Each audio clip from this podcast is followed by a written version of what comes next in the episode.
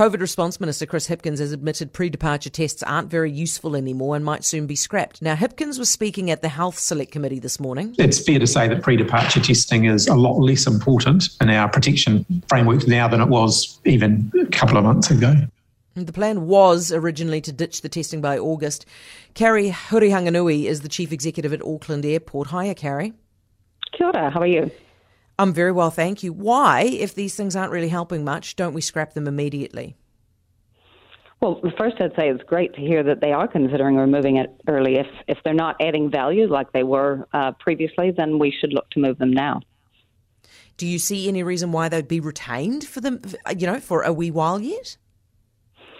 Um, it's it's a good question. I mean, ultimately, the, the timing of that decision does rest with the government, but the minister himself is saying it's less important than it was before.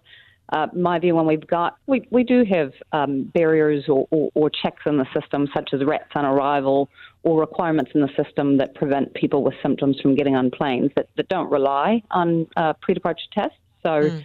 yeah, keen to see movement on it. Absolutely. Is it putting people off, do you think, coming here? Well, you know, you look at customers and the, and the impact on they and their families' lives after two years, that opportunity to get back together again. It does add friction to travel. It adds costs. You know, and there's element if you've got a family of four deciding to travel potentially to Australia or wherever, it is going to influence, you know, your decision of whether you do that now or whether you wait. What are what are the bulk of countries doing now? Are most countries still requiring tests, or have most countries scrapped them? Um, New Zealand is, is starting to fall behind other countries. You've got the likes of Australia, Singapore, Canada, Fiji, Cook Islands. So, so that there is a growing list of countries that have dropped uh, pre-departure testing requirements for vaccinated travellers. Okay, Carrie, I'm going to put you in charge of the government right now for, for from today. What would you do? Get rid of it immediately?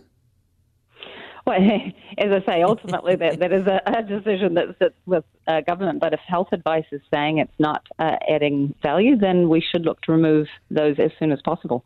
Good on you, Carrie. Thank you. Carrie Hurihanganui, Chief Executive of Auckland Airport. By the way, uh, Hipkins has also confirmed that the government will launch an inquiry into the pandemic and its response. But Cabinet hasn't yet decided which form the inquiry would take, whether it's going to be the Royal Commission, the Public Inquiry, or the Government Inquiry, which is good news. They need to do that.